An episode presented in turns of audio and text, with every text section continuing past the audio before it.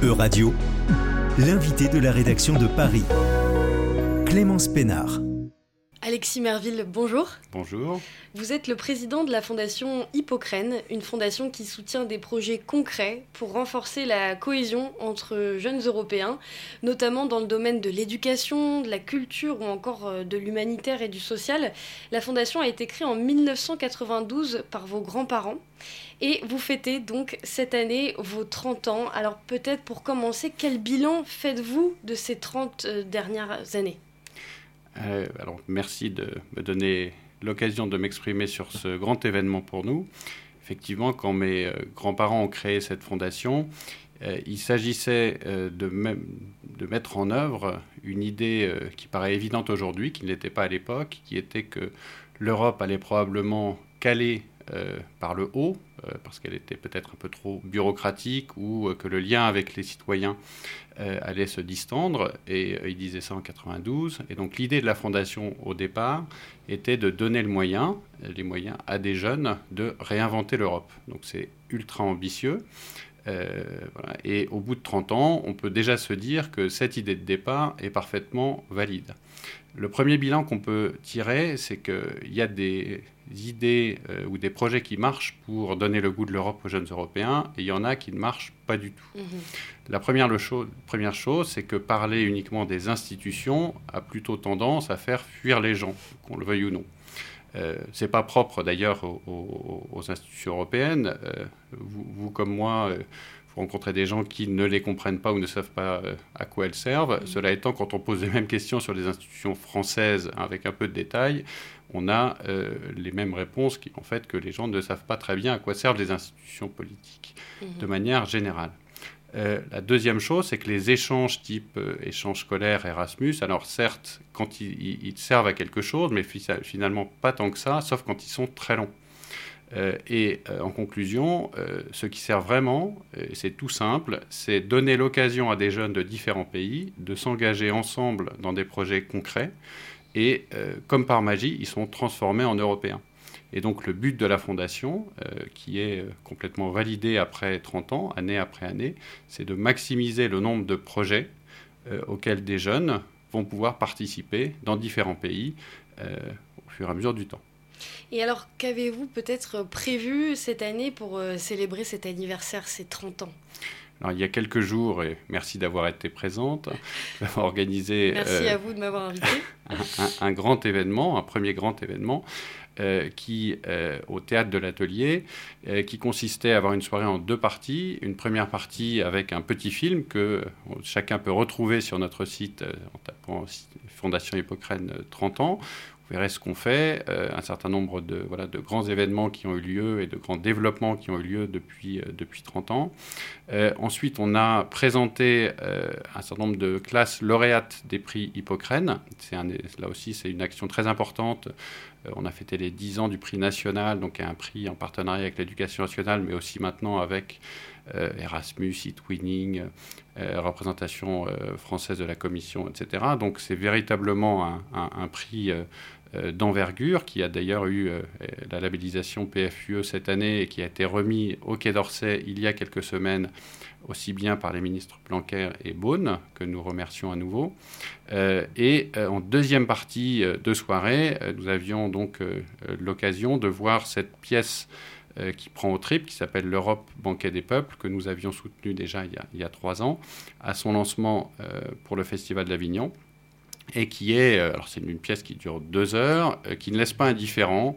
Euh, il y en a qui ont adoré, d'autres détesté, mais en tout cas, c'est une Europe bien concrète, très émotionnelle, un peu sans concession, même complètement sans concession, voilà, qui retrace un peu tout ce que nous avons tous vécu ensemble dans les moments violents et intenses depuis le milieu du 19e siècle, mais également dans toute la, je dirais, l'affirmation de, des valeurs, et notamment la liberté. J'aimerais aussi qu'on parle de, vos projets en cours ou futurs, puisque euh, évidemment votre fondation, on l'a dit, se tourne vers les jeunes générations, finalement vers l'avenir. Absolument. Euh, L'Europe, c'est fait pour que les jeunes euh, la construisent et en profitent, comme le dit mon grand-père donc dans, ce petit film, dans son introduction. en ce qui concerne les projets, il y a plusieurs, plusieurs types de projets. le premier projet qui est là, là, déjà un très vaste sujet auquel participe Radio d'ailleurs, et le développement de ce qu'on appelle l'écosystème Inspiring Young Europeans, qui est un écosystème qui rassemble un certain nombre d'associations de terrain et de médias européens euh, et qui vise à finalement européaniser euh, l'action associative des, associations françaises euh, en suscitant et en permettant et en accompagnant tous ceux qui veulent développer des partenariats avec d'autres pays. Le raisonnement est très simple. La première chose, c'est que, là aussi on le voit, c'est quand une association ou des jeunes travaillent sur leur projet avec d'autres pays, ils enrichissent considérablement leur discours, leurs réflexions. Euh, et c'est déjà un très bon point. La deuxième, étape, c'est de trouver des vrais partenaires euh, dans d'autres pays pour mener des projets ensemble.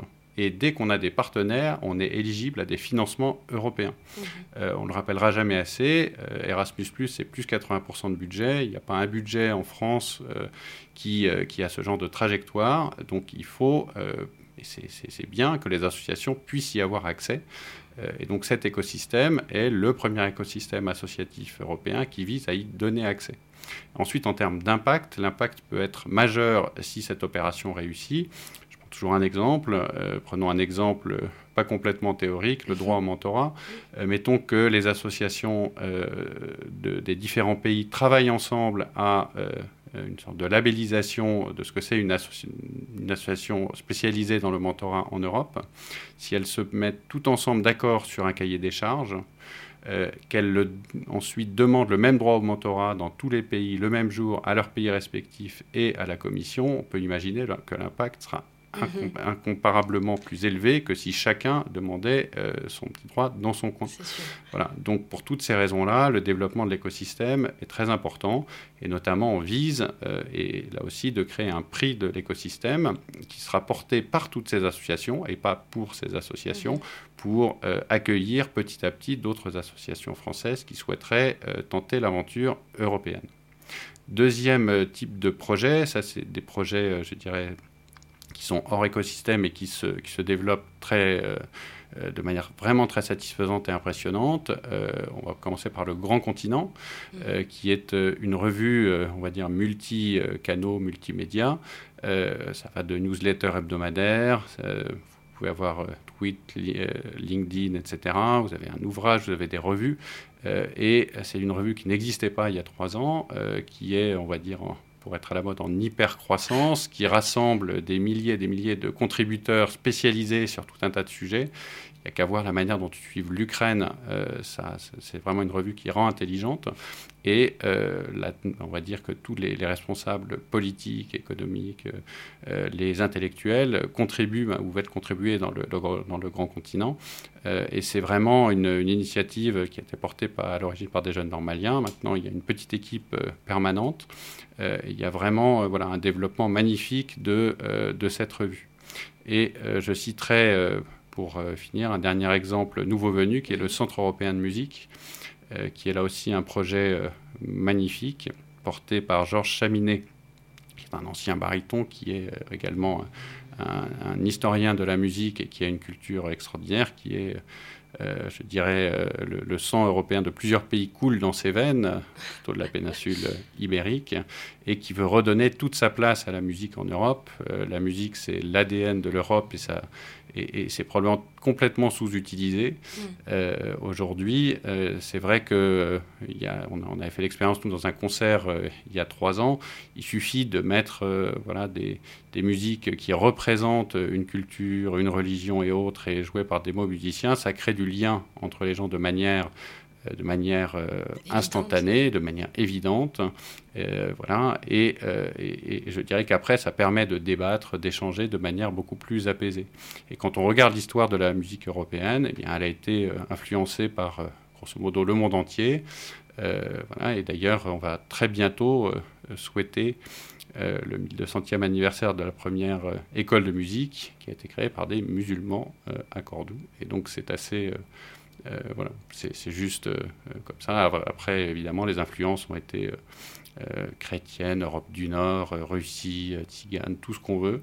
Et, ce qui est extraordinaire avec la musique européenne, c'est qu'elle a su intégrer tout ça. Et puis après, le Centre européen de musique qui vise à partir de là et à développer euh, un certain nombre de partenariats, de lieux physiques. Il y, en aura un centre européen à Bougival, j'espère dans d'autres endroits, euh, et qui vont être euh, absolument magnifiques et qui, vont bien au-delà du concert. Hein. C'est la musique comme a entre les pubs, comme Soft Power, un centre de recherche musique cerveau, etc. Donc c'est vraiment c'est un, un projet qui nous dépasse, mais c'est un projet nécessaire euh, et un projet de centre européen de musique. On se demande pourquoi ça n'existe pas. déjà, mhm. tout simplement.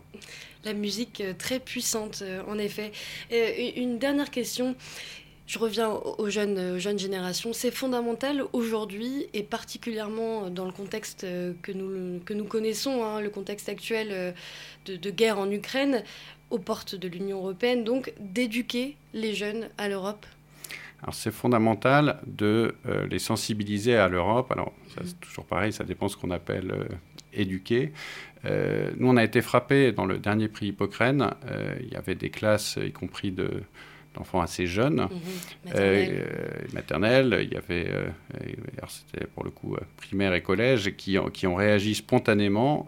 leur projet ne concernait absolument pas l'Ukraine mais ils se sont se sentis mais spontanément européens euh, au moment de l'invasion euh, de l'Ukraine. Mm. Et, euh, et, ces classes nous l'ont fait savoir, et les enseignants ont été émus du fait que voilà, ça n'a même pas été un sujet. Quoi. Ils se sont juste engagés, sensibilisés, exprimés sur le sujet.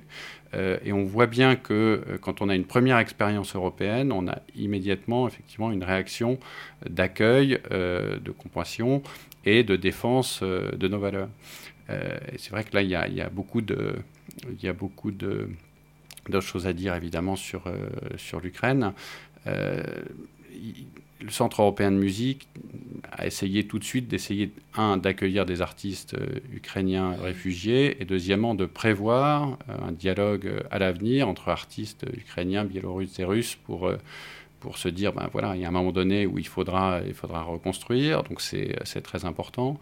Euh, deuxième chose qui m'a frappé, vous êtes journaliste, c'est que c'est clair qu'il y a des guerres de propagande, probablement des deux côtés, peut-être plus d'un côté euh, que de l'autre, et euh, il y a un constat que j'ai fait qui, au début, qui m'avait un peu choqué. Donc, il y a une, une ONG qui s'appelle Human Rights Watch, qui est une ONG de référence sur, sur les sujets des droits humains, et euh, qui assez rapidement, a, euh, au bout de quelques semaines, a signalé euh, des crimes de guerre du côté ukrainien, des, mm. des soldats ukrainiens qui maltraitaient, au-delà de ce qui est supportable, des soldats russes. quelques jours après, on a eu évidemment l'inverse avec les fameux crimes de guerre de, de, de l'armée russe en Ukraine.